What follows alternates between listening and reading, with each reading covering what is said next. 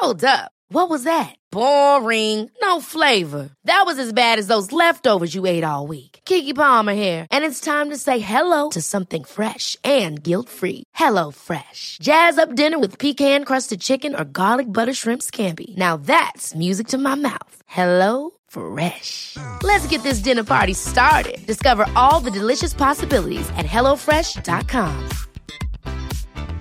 Hiring for your small business? If you're not looking for professionals on LinkedIn, you're looking in the wrong place. That's like looking for your car keys in a fish tank.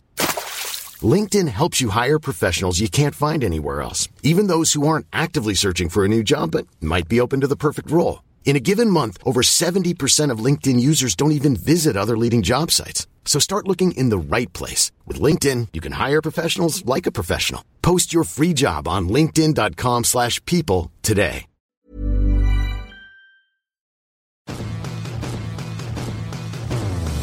You're listening to Blue Jays Nation Radio with Cam Lewis and Tyler Yaremchuk, a member of the Nation Network of Podcasts. Episode 160 of Blue Jays Nation Radio, cruising into the All Star break, Coombsy. And listen, I thought this was going to be an absolutely miserable edition of the podcast. And then Danny Jansen said, think again. They somehow took two of three from the Detroit Tigers. I've said this a few times about different moments in the series, but like again, that weekend felt like a microcosm of the series where like you walk away from it and you're like, all right, they outscored them. What would it be? 16 to seven. They won two of the three. And yet you come away from the series like with not a great feeling in your mouth. You talked about going for that six game stretch before the All Star break with the White Sox and the Tigers. It's like, okay, here's two teams. They're in the Central Division and they're bad. Yeah. Six games here right before the All Star break. You really should rattle off five or six wins. You guys went five and one in that stretch. And I mean, I don't know if many of us are sitting there being like, hell yeah, they went five and one during that stretch. It's more like Yeah. they went five and one during that stretch. It was it was it was just such like a long, sloppy, frustrating slog. especially after the way it started with them just pumping home runs in the first game. And you're all of a sudden you're like, okay, we're probably feeling pretty good here. Got offense got off to a good start. I know the Tigers had a couple of decent pitchers going in the next two games, but it was, it wasn't concerning me at least. Um, but let's break down this series a little bit with our three up, three down, starting with the up. If there was one game in this series that you would have been like, ah, they might lose that one. Was probably going to be the Alek Manoah start, but instead, Manoah in his return to the majors throws six innings, only allows one earned run, strikes out eight Tigers, and only allows five hits, not a single walk. Out of those stat lines, the eight Ks, the fact he goes six, the fact he gives up one earned run, I think the zero walks is actually the best part of it. Yeah, that's the that's really the thing that stands out here because I mean can look at it and be like, well, you're going up against the Detroit Tigers. They're not a spectacular lineup. So, you know, a lot of people made the joke like, oh yeah, Alek Manoah did well in this AAA rehab start against the Tigers. Let's see how he does against a big league team. But they are still a big league team. And you Yeah. look at the peripherals, zero walks, eight strikeouts. That means he's pounding the zone, forcing guys to make swings. He's getting whiffs. The big thing really is the command because that's what was so bad before. I mean, like he was slow. The pacing was difficult. Yeah. This is before he went down, and he was nowhere near the strike zone, looking like he's trying to aim balls in like the darts or something like that. And then he came back up, and you know, just looked like he was having an easier time with the pitch clock. Looked like his rhythm was better. Looked like he was having an easier time finding energy for those pitches. Much easier time finding the strike zone. It's a really encouraging start. It's um, it's it's honestly like it might have been the best start that we've seen from all season. Like it's it's his first quality start since all the way back in mid-April when he had that pretty good outing in New York. It was seven innings, Yep. and the only other one other than that was that weird one in Kansas City where the Royals hit the ball to the warning track like 15 times, but nothing got down because that stadium's so big. I mean, it's it's incredibly encouraging. Again, we can we can say yeah, it's the Tigers, but let's let's take a glass half full approach. here. Yeah. I'm not going to say just yet Manoah's back to being a Cy Young candidate. I think that's a big stretch, but I am now cautiously optimistic he can be a good number three, four starter for the Blue Jays this season again. The thing that now concerns me, and I said this on the Friday episode of the pod when we were doing the, okay, what if it goes bad and then what if it goes good? And it was like, hey, even if it goes good, you then have to what? Sit him for 11 straight days when you look at the fact all star break, and then you're probably going to want to split up Gausman and Gausman and Berrios. Thomas. The point is, Manoah's probably in the back half of your rotation coming out of the all star break, right? So now you have all these days off where he won't be pitching a ton. I wonder if maybe they should have looked into sending him down to AAA at some point for a AAA start. Yeah, maybe they could find somewhere to stash him down. It's, it's a different situation with him than everybody else. Like, you know, you're a guy like Kevin Gausman's obviously going to use, yeah, to need the rest. And eh, over the All Star break, Chris Bassitt as well, Jose Berrios, guys who pitched a ton of innings. But with Manoah, I think it might be worthwhile then to, I don't know, maybe you can just find a team that's playing, send him down to Dunedin, send him to New Hampshire, Buffalo, wherever it is, so he fits. So it's like you'd like to have the momentum from that start carry into something else because, you know, if you go from that great outing against the Tigers where he's obviously feeling really good, like you saw him on the mound, seeing him smiling, he doesn't look like that stressed out, yeah. you know, having a bad time pitcher like he was most of the season. Like you'd like for that momentum to continue. So, I mean, you think that at some point they find, unless they rejig the rotation and he comes like after God, like between Gausman and, and Berrios, and he's pitching like the second game against Arizona, and then they, they move it around. Uh, like my thought on that was just can't have him and Kikuchi back to back, but I don't I don't really know how you organize the rotation otherwise. Yeah, maybe that's something to get to if we do another pod a little bit later on this week. Let's stick with this Tiger series again. First pickup, the return of Alek Manoah. Second big up is the offense in that game. Eight of the starting nine Blue Jays in that ball game came around to score at one point. Everybody got on base with the exception of Dalton Varsho. But again, we'll just, we'll just kind of push that off to the side and ignore that. Uh, but they had a lot of guys whose bats woke up. Bo Bichette goes three for six. George Springer had a big double that kickstarted things in the third inning. Kevin Kiermaier in the nine slot had four hits again, if this offense can get rolling, they are dangerous. It's just a matter of doing it consistently. Yeah, it's an offense that can get hot. And I think it's an interesting point, actually. Um, George Springer, of course, plays the first game, and then he's not available for the Saturday and Sunday games because he goes on the paternity list. Um, you really notice not having him at the top of the order. I mean, it's this is something we've talked about in in seasons past in 2021 when he missed a good chunk of the year due to injury right off the hop, and then the previous the, the season after that it was always a worry like oh if we lose George Springer the offense is going to go. He hasn't been as good this year. It's just a 750 OPS, not bad obviously, but not not the same George Springer All Star we've seen in the past. But man, the offense when he's not there at number one feels very different. And that's yeah. and, and, and and even despite that, like Whit Merrifield's in the top spot in those two other games, and he's looking just fine. But for some reason, when you don't have Springer in that spot, the, the, the lineup just feels a lot more limp. So it's just a nice reminder, even though George Springer is not having his best year, he's not having his standard All Star caliber season, just how good he is in that number one spot. Yeah, it's uh you're right. It really does thin out the lineup when you all of a sudden got to bump Bo up and bump everyone else up a slot. And even in that third game, I remember watching it, and every time the the order went through, I was like, "Good lord, Danny Jansen's batting five. Like, come on, yeah, like, ooh, it's thin." And then Danny Jansen goes and saves the day. I mean, two outs in the ninth. You think the game's over? I'm about to turn off the TV, and all of a sudden, Danny Jansen, kind of as he does he hits clutch home runs. He doesn't hit a lot of home runs. He doesn't do a lot of great things at the dish, but he hits clutch dingers. That's like his third or fourth big home run of the season. It honestly feels like when you look at this team, who's most likely to hit a ninth inning home run? And you look up and down the lineup at who's done it, and it's probably Chano. Like it's either him or like probably Springer, right? Like who's who's got more clutch moments? We talked about Vladdy last time. He had that clutch home run against the White Sox, the his first come from behind go ahead dinger since 2019 against the Yankees in like May of 2019 or whenever that was. So I mean, this is something the Jays haven't had a hell of a lot of, and it's it's kind of funny that their catcher, who's a, a fine hitter, a good not great hitter, yeah, like not a not a you know not like an all star caliber hitting catcher, but whatever. He's the one that's always coming through with these clutch ninth inning home runs. It's it's really interesting. It's really it's weird, but that's baseball for you. Yeah, and then they find a way to get the job done in the tenth inning as well in a rather unconventional way. You had Varsho grounding out, but Kirk getting thrown out. I thought maybe just when the inning started, I saw Kirk at two, and I was like, why would you not sacrifice the DH slot, pinch run for Kirk, and then just have Jansen do the catching in the tenth?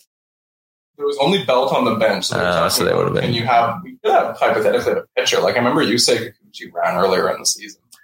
Yeah, I just thought having Kirk in that spot was a little bit like, ooh, you're taking a risk. And they ultimately were taking a risk. It didn't pay off. He got thrown out running to third base on a play that wasn't even close. You also would have maybe liked Dalton Varsho to do something more than just ground out straight to second base. But again, whatever. It led to Nathan Lukes driving home a run and watching that play. Like he hits it and he stands there and he thinks it's going foul for like a split second. And then he's like, oh shit, I got to run. Uh, perfectly placed ball. You could argue maybe a little bit lucky with a guy like Lukes just barely getting enough of it to slice it down the line. Either way, you take a win like that if you can get it. Yeah, we've said this. We've said this before when we talk about the offense struggling. It's like we all know that the offense is going to live and die with the guys like Bowen, Vlad, and Springer. But we've said before, if if we you need those weird random moments where some Yeah. bench guy on your team comes through and we had one in Miami when Ern- Ernie Clement was like the key player Yeah. in the game that looked like it was going to be doomed, and we, we joked that he saved the season. It kind of feels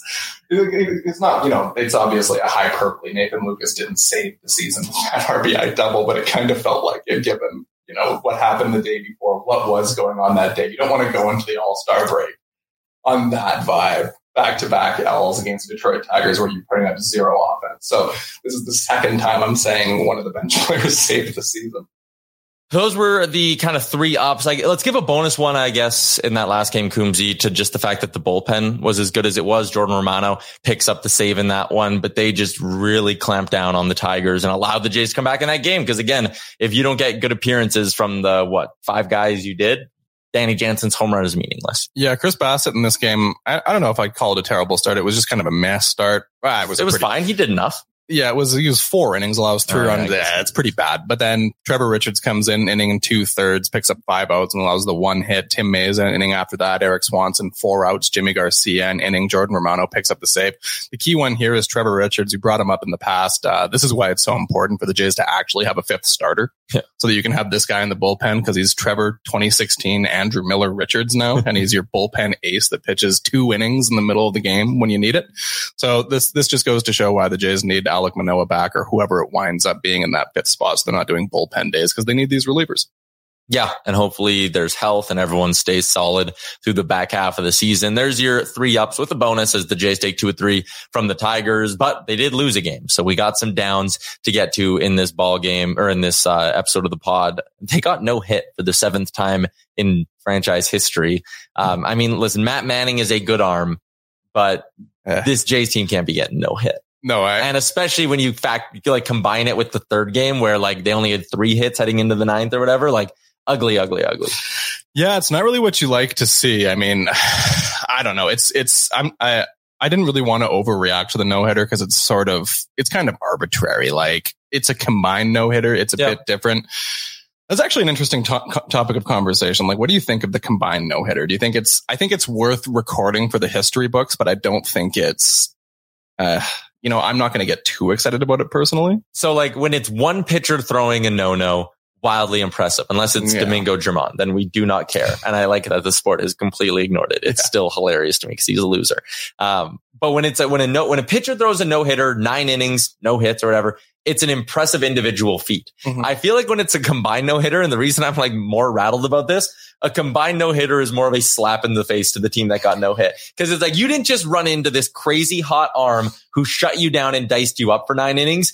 You had multiple relievers. You had these, even for the Jays, like you had a lot of base runners in the first inning when it was pouring rain. You had like the first two guys get on and you totally let Matt Manning off the hook. So, um, a combined no hitter, more of a slap in the face to the opposition than it is a personal accomplishment for the guys who did it, I think. Yeah, that's kind of how I feel too. I mean, that's that's what I told myself when it happened. It was like, wow, this is embarrassing, but it definitely would have felt I don't know, what it probably it, it would have been something more interesting if Matt Manning had just gone the distance Yeah. and, you know, thrown 130 pitches and no hit them. Cause that's the thing about it that makes it so challenging is it's the, it's Pitch count. yeah, it's the pitch count. Like you go back to some of the ones that were thrown in the past, and I remember one that Edwin Jackson threw years ago, oh, like so random, and he walked like six guys and threw 150 pitches or something. There was a Tim. Lincecum one where he Yeah. threw like 145 pitches.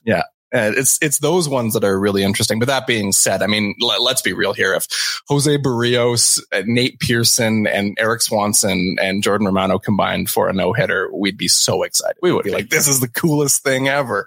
And it's funny that one of my predictions earlier in the season, or um, when we did our predictions podcast, was one of the Jays is going to throw a no hitter, and then they get no hit by the fucking Tigers. Son of a bitch, hey? Not ideal, but I don't think there's any conclusions to draw from that. We already knew that the Jays lineup needs some help in this just further reaffirms that. Like there, there's been plenty of instances where the bats have looked terrible. Like they've been, they didn't get shut out until the Miami series in late, late May, early June, whenever that was. They went the first two, three months without getting shut out. Now they've been shut out like four times in the past month. And like again, when you look at the season as a whole, and I always see people on Twitter and on threads um, making good points about like, oh, look at where they rank in this category, and uh, on and on and on.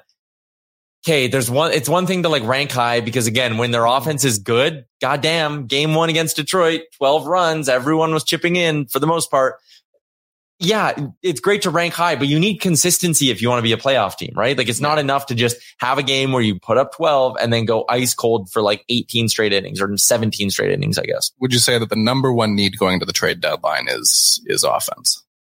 Or do you still think it should be a, another pitcher, some depth uh, over the bullpen? For me, it's getting a big right-handed bat that can platoon some of these guys like Brandon Belt because they're getting their lefty hitting's been okay in some regards for getting on base. Like Kiermaier and Belt have been getting on base, but there's no power hitting from the left side going on at all, especially against lefty pitching. Like they still haven't a lefty hitter on the Jays hasn't hit a home run this season against a lefty pitcher, which is kind of nuts. It's like a pretty concerning stat actually. And just looking right now at just some base level stuff, they're 12th in batting average against lefties this year, but they're all the way down at 24th in OPS, which I think kind of illustrates what you just said, right? Like contact, getting on yeah. base, whatever, fine. Actually hitting for power, actually doing damage. They're not getting the job done against lefties. So yeah, I think it probably is. I think it's weird to say this, saying we're only three weeks away from the deadline or whatever. I think they are in a bit of a wait and see pattern though, because listen, if you get three more starts out of Manoah or two more starts out of Manoah and they're both really good, then you're probably sitting there going, ah, yeah, we don't need another arm. We got our five. We know we can make it work with four if someone were to go down. We don't need that extra little bit of insurance. Maybe you go get like a minor league guy, someone who's just there. But if Manoah struggles in a couple, Kikuchi gets lit up in a couple, then maybe you sit there and change your plan. But as it sits right now, if we're going to do glass half full with Manoah, I think I agree with you. It's, it's a right-handed bat.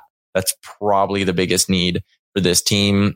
Again, we talked about this, not a ton of sellers around baseball right now. So I think if you're expecting the Jays to get something done in the next week here as they come out of the All Star break, I mean, just don't. I wouldn't expect that yeah. personally. I think, I don't know. It's, it'll be like a deadline day or day before deadline day thing. Yeah. I think they, they need to wait to make sure it's 100% the best thing to add. I wonder if this year is going to, we're going to see any big ads. Like there wasn't really any last year. Something they were quiet at last year's deadline, but there was no big ads. The only year they've really done the big ad was the Jose Berrios edition in 2021. Like even going back to 2016. And I think this team's very similar to the 2016 team. Like they have almost the exact same record at the All Star break. The numbers are similar. It's, you know, good pitching, okay offense, mm. not amazing offense. The 2016 team probably had better bats, but I think this team might actually have better pitching. Kind of hard to say, but it, yeah, they, they feel really similar in that way. And you go back to that trade deadline and it was all about adding, it was just adding depth over time. It was adding Jason Grilli. It was Joaquin Benoit, BJ Upton, Dioner Navarro came back, names like that. It wasn't, it was just filling depth holes around the lineup. And I, I, I kind of wonder if that's what we're going to see this year because the farm system is quite a bit thinner than it has been in the past. Yep. There, there's only really a couple of top names, and I would assume that they'd probably rather not trade like a Ricky Tiedemann, somebody like that, because I don't know, but I guess we'll see. Just yeah. Uh, just as we wrap up three up, three down here for uh, this series against Detroit, two guys who did not have good series with the bats for the Jays were Alejandro Kirk and Dalton Varsho. And the reason I wanted to include them in here is because we're wrapping up this Detroit series but we're wrapping up kind of the first half of the season as well as we head into the All Star break. Varsho and Kirk, you want to talk about two guys that can make this offense more consistent yeah. and make the lineup deeper. The spotlight is going to be solely on those two, in my opinion, as we head to the second half of the year.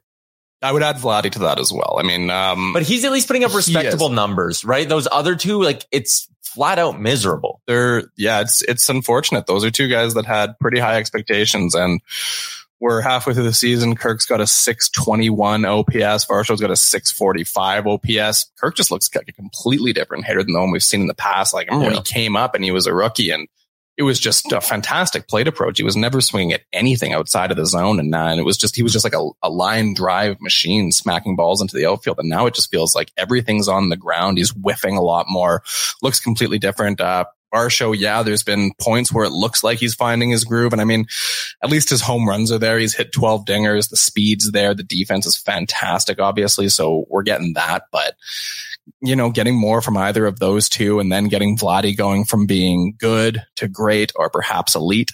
That'd be a game changer. Like it, it feels like all the pieces are here. And if they just hit their stride, then it'll be fine. But you know, that's baseball. It's, not always, things don't always go as planned. The game's not played on paper. So we'll see how things go over the next three weeks. And then the deadline comes up and there's a whole bunch of different things they could potentially do. It'll be interesting to see. I do get a chuckle out of baseball reference having Dalton Varsho ahead of George Springer and Vladdy Guerrero Jr. in terms of war. Um, that doesn't make a ton of sense to me, but I guess defensively he's been really good. Yeah, because they they've baseball reference measures it differently Yeah. in terms of defense and base running than fan graphs does. I think I'm not like a huge uh, guy in terms of knowing what the difference between these wins above replacement stats are. Usually, I'm just kind of a homer and I look at what is the bigger number, and I'm like, well, this We're a Blue Jay- podcast. Yeah, this Blue Jay did that. So if Varsho's got a great B war, then we'll just use that. Uh, Danny Jansen's war is at a 0.8. I would argue um, it should be at like a three because he's like single handedly won them a couple ball games Yeah. with big home runs. You should have Uh, gotten one win above replacement for the Detroit win. That's how it should work. That that is Every time yeah. you have a good game, you get a point. Every time you have a bad game, you lose a point. We're gonna call that. There's yeah. Vibes above replacement. There's B war and there's F war, and then we'll do BJN Radio war, which is how many games have you won just strictly off your vibes? Exactly. And Jano's high up on that list. We should start keeping track of that in the second half. Be like, who are our vibes? Have like a whiteboard. Every time you do something that's like a positive vibe thing, it's Yeah. just like Ding. very abstract. It's just changing as we go. Whit Merrifield randomly steals third base in a game. It's like fuck it, we like that. Even though they lost the game 11 to 1, just Yeah, gets we- a plus. We five. dig that.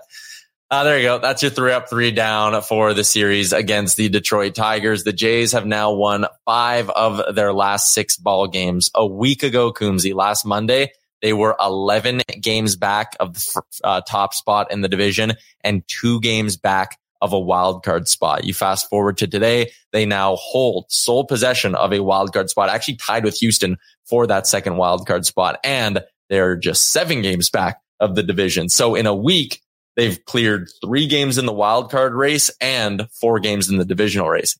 It, hey, it's not impossible. No, it's not. Tampa, you know, maybe there's a point to be made that they're frauds. They started off the season with that bullshit schedule and they're playing, you know, Oakland and Kansas City all the time to start Yeah. things off, Washington, and they didn't play, you know, they, they didn't lose their first game until like two weeks in when they finally faced the Jays. That was the first like real team they had gone up against. And they've been pretty bad since like, you know, last year the Yankees got off to that spectacular start and then just rode 500 the west, rest of the way. Like the Rays aren't even rocking around at 500 now. Like what did they have? Uh, they were on a six or seven game losing streak. Three and seven in their last 10. Yeah. So, hey, you never know. I, I'm, I'm honestly starting to think, and Brandon's brought this up a few times. I think Baltimore might be the team that winds up winning the AL East. They, uh, they could be. We'll check in with Brandon in just a bit. And, uh, well, we're not really going to take too much of a look ahead at the Jays schedule because again, all star week, uh, but there are some big storylines to get to. So we'll dig into that. But first, stepping aside for a quick break. Ever catch yourself eating the same flavorless dinner three days in a row? Dreaming of something better? Well, HelloFresh is your guilt-free dream come true, baby. It's me, Keke Palmer. Let's wake up those taste buds with hot, juicy pecan-crusted chicken or garlic butter shrimp scampi. Mm. Hello Fresh. Stop dreaming of all the delicious possibilities and dig in at HelloFresh.com. Let's get this dinner party started. Hiring for your small business? If you're not looking for professionals on LinkedIn, you're looking in the wrong place. That's like looking for your car keys in a fish tank.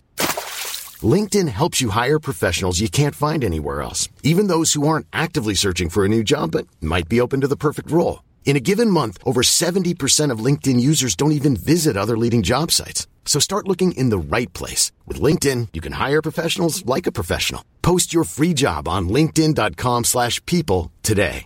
Everyone knows therapy is great for solving problems, but getting therapy has its own problems too, like finding the right therapist, fitting into their schedule, and of course, the cost. Well, BetterHelp can solve those problems. It's totally online and built around your schedule. It's surprisingly affordable too. Connect with a credentialed therapist by phone, video, or online chat, all from the comfort of your home. Visit betterhelp.com to learn more and save 10% on your first month. That's BetterHelp, H E L P. Uh, we'll talk draft, but let's talk Hyunjin Ryu because we talked, I mean, hey, adding an arm ahead of the deadline, man, if Ryu's back and making an impact and making a contribution, I should say, at the major league level, that might actually change your deadline plans a little bit as well, Cam. Uh, he had another good start for this time for Low A Dunedin. Yeah. So now, um, in this start, he goes, and I have the stats written down. He goes four innings and, and doesn't allow a single run. He only struck out one this time, but he also didn't walk a guy. So now all told in his two outings since coming back from Tommy John, it was 13 months ago. He had the surgery and he's made two appearances, one in the complex league, one at low A, and he's gone seven innings, allowed seven hits, zero walks, struck out six guys, one earned run.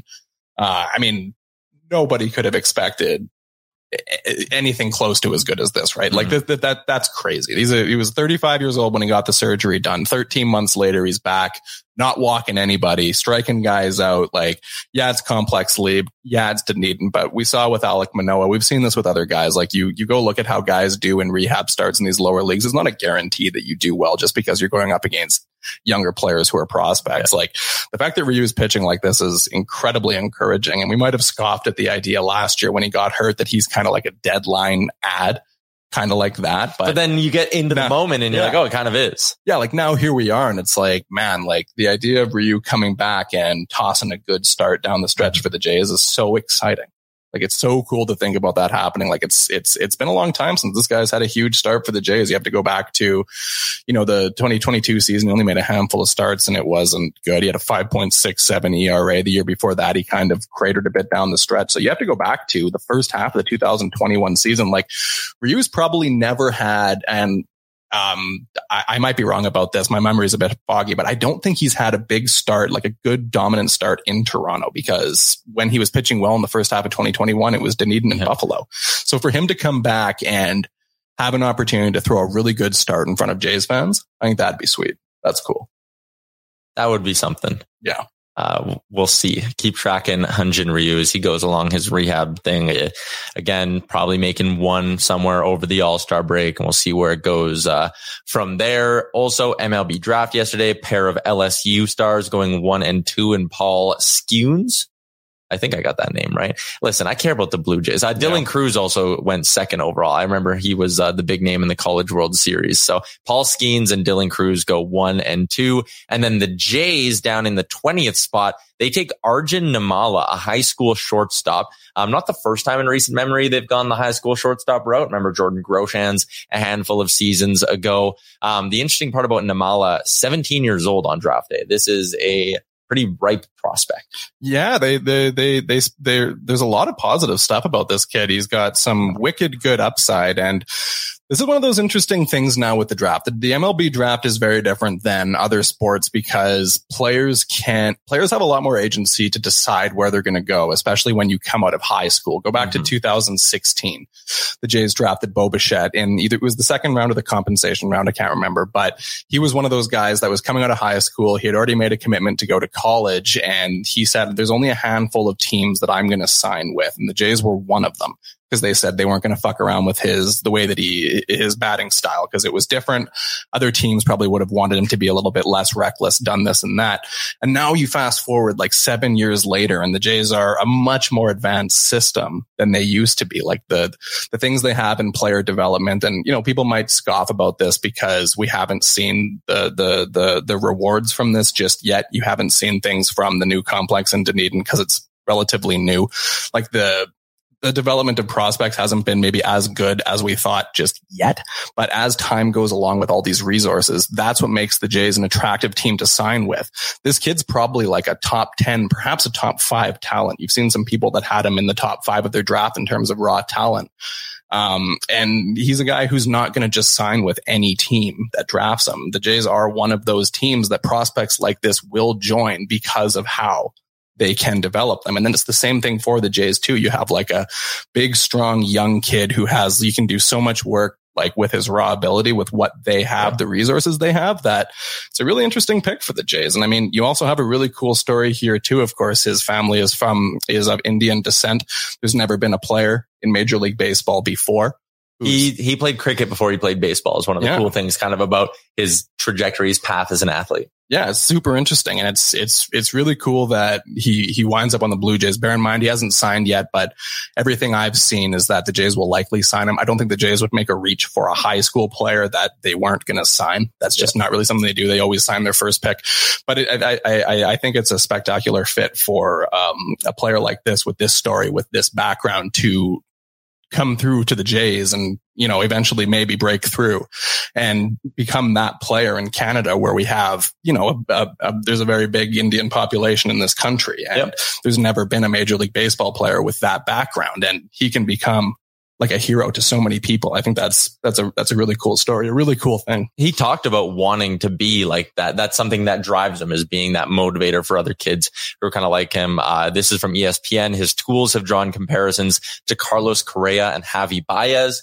Very interesting. And ESPN's uh, draft analyst, Kiley McDaniel, he said, there's 30 homer potential here and a possibility that he even develops into the best player from this draft, whether as a shortstop or a power hitting third baseman. But there's also enormous risk and a range of outcomes given the concern over his hit tool. So, um, I don't mind that swing. When you look at a prospect system that doesn't have a lot of the high end pieces anymore because either they've graduated up to the major league level or you've traded them in the case of Gabby Moreno, um, going to grab a guy like this with nothing but ceiling, it seems like that's a smart play at 20th overall. Yeah, I No complaints. there's there's like a great physical toolkit here. Mhm. There's lots of skills. All intent, everything I've read and seen about the kid is that he's got a great attitude, keen to learn, keen to get better. The Jays have all these resources. Yeah. It seems like a it, it it it seems like a good pick for them. It seems like this could be a guy who rises through and becomes a star, much like. You know, seven years ago, Bo Bichette, you draft that guy. He's way better than, you know, second round pick in the MLB Oh, draft, yeah. but there was worry about him being signed. So other teams weren't interested and the Jays struck gold and they 2023 with, and looks like that could be the same thing again. Hopefully something. We like vibe picks and that was Yeah. certainly a good vibes a pick. great vibes. Uh, let's bring in our guy, Brandon Douglas for the AL, re- AL East report, uh, before we get into what's coming up next this week for the Blue Jays. Brando, uh, we kind of took a little bit of your thunder, I guess, when I outlined that the Jays have jumped up a total of four games in the AL East standings over the last week, but that is a product, I'm assuming, of some teams slipping up.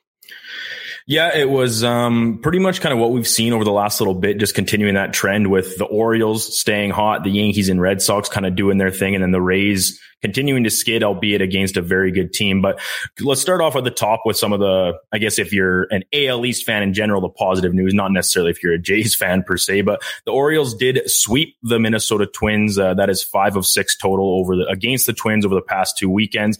Uh, Austin Hays made his return to the Orioles lineup in, in game number two, hit a home run in game number three, which was actually a part of a six home run game for the O's in game three. So, uh, great vibes for the Orioles heading into the break. They will be represented at the All Star game by Adley Rutschman and that aforementioned Austin Hays, as well as uh, Bautista Cano uh, in the pitching pen.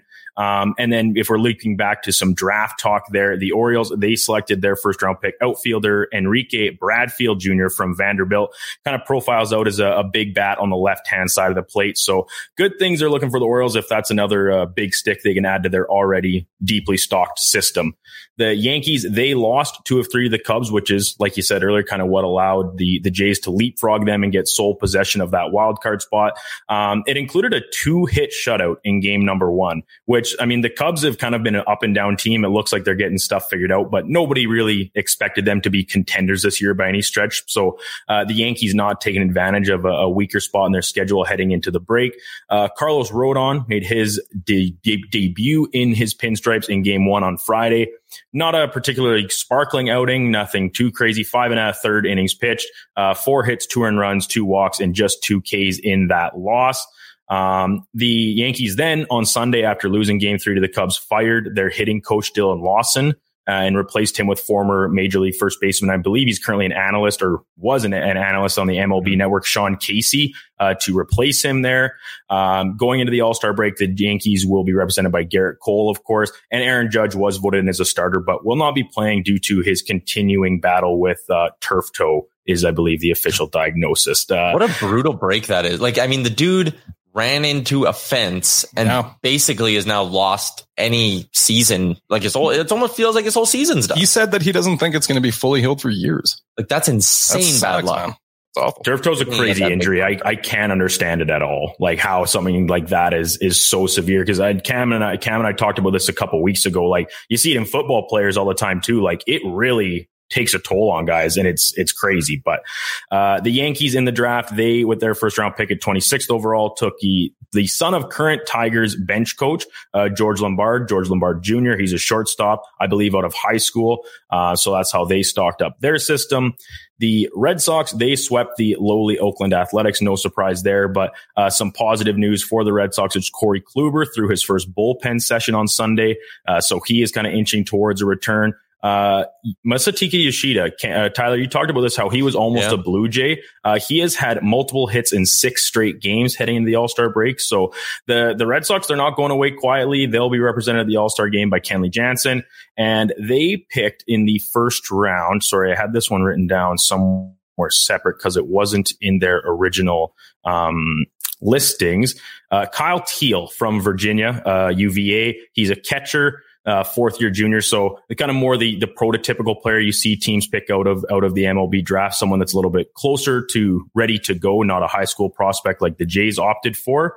Um, and the lastly, the Rays, they lost two of three to the very hot Atlanta Braves. They are really looking forward to the All Star break, I would think, to try and figure some things out because like you guys just said, they're on the skids. They are struggling. Their gap in the division has shrunk down to two games. I'll bring the standings up here for us in a second. But that's not to say they haven't still had a bunch of great individual performances. Uh, Yandy Diaz, Randy Arozarena, Wander Franco, uh, all going to be at the All Star game. And Shane McClanahan was named to it, but he will not be playing due to injury as well. And um, their first round pick was a shortstop as well from TCU down in Texas. Brayden Taylor is the name they got on that. Also a fourth year junior. So, um, I'll bring up our standings here and we can take a quick peek.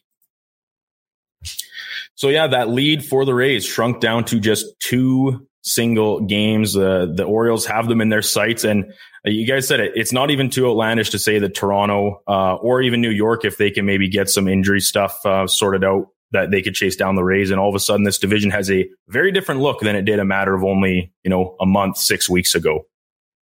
Yeah, and I'm just looking at some schedules right now. How about the Orioles? This is their it's their make it or break it stretch coming out of this All-Star break. They go Miami and then 3 against the Dodgers, 4 against the Rays, 3 against the Phillies, 3 against the Yankees, then 3 or 4 against the Jays and uh, that series falls right the, the trade deadline's right in the middle of it as well. So this is a tough, tough stretch for Baltimore. It's a pretty tough stretch for the Jays coming out of the All-Star break as well. Though Arizona's having a good year. You can't take San Diego lightly. Seattle's in the mix. The Dodgers are the next team they get. The Angels, like, man, the next two, three weeks with the deadline looming and all of these teams playing really, really tough competition, like this division could look very different by July 30th, Brandon.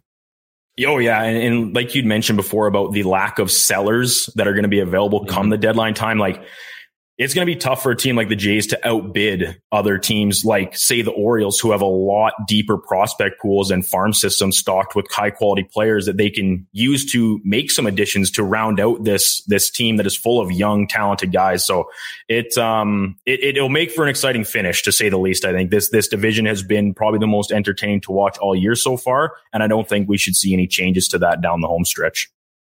Uh, Brandon, last time Vladimir Guerrero Jr. was in the home run derby, he had 66, 95 home runs. Am I doing that math right? That is an insane amount of home It was it was a Uh, crazy amount. Yeah. Yeah, because he hit 29 in round one, 40 in round two, and then 22 in uh, the final. Do you think Vladdy can get back to the Derby finals here tonight? I think he he's in tough for his first round matchup, but uh, I mean, hey, he he kind of lives for these big moments. I think we've seen that he loves the the spotlight, the emotion. So you know what? Uh, we talked about it last week, putting my our money where our mouth is and backing up the Alek Manoah start. I'm going to do the same and, and throw a little coin on Guerrero in the Derby tonight, just to to increase the vibes. Absolutely. Vladimir Guerrero Jr. over on Betano plus 370 to win the home run derby. You enjoy it tonight, Brandon. Awesome. Thanks, guys. You too. There you go. AL East report with our pal Brandon Douglas. Uh, let's talk about that home run derby. We were laughing before the pod as we do our prep. We do a little bit of prep every week, just a little. Uh, round one of the 2019 home run derby, Vladdy beat Matt Chapman. Yeah, I completely forgot Matt Chapman was in the home run derby. completely forgot about Doesn't that. seem like a home run derby guy, really. No, not really. But also, yeah, he hit 13 home runs. Vladdy, what does it say there? He hit 29. Yeah. And then after that, it was Joc Pederson. He had 40 home runs in that round, and then he wound up losing to Pete Alonso. But I think if most people look back at the 2019 Derby, I think most remember Vladdy as being the guy there, unless you're a Mets fan, I guess. But yeah, and again, the Vladdy and Joc went to like three rounds of swing offs because it was 29-29 after regulation. Then they each hit eight in the first tiebreaker, each hit one in the next tiebreaker. Then it went to a swing off that Vladdy was able to win. He lost to Pete Alonso by one in the final. Pete Alonso loves this event. He seems like a guy who he takes a lot of pride in owning the home run derby. He is your odds on favorite to win this thing with Vladdy coming in at second. The hometown guy, Julio Rodriguez is third. So, um, an interesting little thing there. I, how do Oh. they seed these guys? Because uh, Luis Robert Jr. is number one, and then Yeah. Rodriguez is number two. Alonso's down at seven. Vladdy's three. Randy Arozarena's five. So it, it seems sort of random, right? It it? does seem pretty random. Um, if you want to talk about a guy who's just scorching hot heading into the break, it's Luis Robert.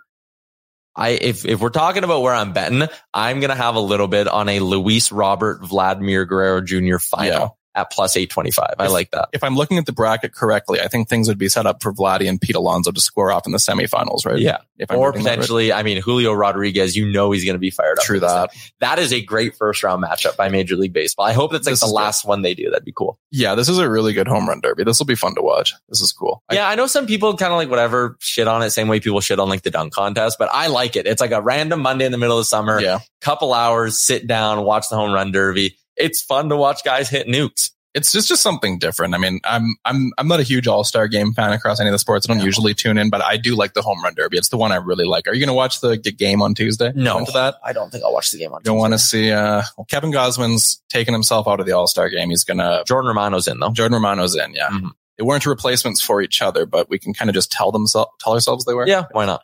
Uh, The couple J's there, cool. Yeah, we might get some funny moments. Hopefully, there's some good mic'd up things. Whit Merrifield steals third base at the All Star game, and he gets a vibe point for us from one vibe point. Uh, yeah, no, I don't care. I care about the Derby more than the game. The Yeah. Derby is infinitely more fun than the game. That's where I'm at too. I think the Derby is unique. I wish they had some kind of event for for pitchers too. I wish there was something like that over in, it was either in Korea or Japan, and this isn't pitchers, bear in mind, but they had this other event where guys were bunting and trying to get into a Oh, target. yeah. That was cool. I wish I wish there was more stuff like this. Like I think the NHL has done a pretty good job with the skills competition, making it like random, like Vegas, they were doing all those goofy events on Yeah. the strip. Like try and get stuff like that more for the pitchers or more for different guys who do different stuff. Because the home run derby is awesome, but get So- more, more weird skill stuff. Imagine a guy up. I'm just trying to think of like copying NHL events. You put like a target at whatever second base and you throw a guy up at like the top of the second deck at T-Mobile in Seattle and like see if first guy to hit it, give them each like five balls and see if they can nail this target at second base. That'd be kind of fun. wrap a guy up in bubble wrap and let a guy throw pitch at him as hard as he can and see if he can knock him over. Like a like bowling. Human bowling. Um, yeah, All Star game. It'll be whatever. Jays come out of the break on Friday to start a series at home. Little homestand as they'll host the Diamondbacks for three and then the Padres for three as well. Um, so again, the D backs are, are actually having a really good year, but we'll kind of preview all that. I think we'll do an episode later. Yeah, in I'll the week, probably right? do one on like Yeah. Thursday evening or Friday morning or something like that. Yeah. Okay. We'll do another pod later on in the week to get you set for the second half of the J season. Maybe even do like, since we won't have anything to recap, like a little deadline three weeks away. Let's do a little deadline primer, something like that. Well, Pub, let's let's talk more next time about um how the first half of the season's gone, Mhm. what expectations we have, look back at some predictions, stuff Yeah. like that. All right. I like all of that. Uh, thanks for tuning in. As always, go find us on YouTube. We're starting to post a ton of stuff over on the YouTube with our guy Brandon and also uh, Brett Holden. So we got some stuff coming up there during the All Star break, maybe some reaction to uh, Vladdy at the home run derby tonight. And then we'll be back with a new episode on Thursday. Coombsy, enjoy the break. Best wishes. Hey, it's Paige DeSorbo from Giggly Squad. High quality fashion without the price tag. Say hello to Quince. I'm snagging high-end essentials like cozy cashmere sweaters, sleek leather jackets, fine jewelry, and so much more. With Quince being 50 to 80% less than similar brands. And they partner with factories that prioritize safe, ethical, and responsible manufacturing. I love that. Luxury quality within reach. Go to quince.com slash style to get free shipping and 365 day returns on your next order. Quince.com slash style. Hold up. What was that? Boring. No flavor. That was as bad as those leftovers you ate all week. Keke Palmer here, and it's time to say hello to something fresh and guilt-free. Hello Fresh. Jazz up dinner with pecan-crusted chicken or garlic butter shrimp scampi. Now that's music to my mouth. Hello Fresh. Let's get this dinner party started. Discover all the delicious possibilities at hellofresh.com. Mom deserves the best, and there's no better place to shop for Mother's Day than Whole Foods Market. They're your destination for unbeatable savings, from premium gifts to show-stopping flowers and irresistible desserts. Start by saving 33% with Prime on all body care and candles. Then get a 15-stem bunch of tulips for just $9.99 each with Prime. Round out Mom's menu with festive rosé, irresistible berry chantilly cake, and more special treats. Come celebrate Mother's Day at Whole Foods Market. Imagine the softest sheets you've ever felt. Now imagine them getting even softer over time. That's what you'll feel with Bowl and Branch's organic cotton sheets. In a recent customer survey, 96% replied that Bowl and Branch sheets get softer with every wash. Start getting your best night's sleep in these sheets that get softer and softer for years to come. Try their sheets with a 30-night guarantee. Plus, get 15% off your first order at bowlandbranch.com. Code BUTTERY. Exclusions apply. See site for details.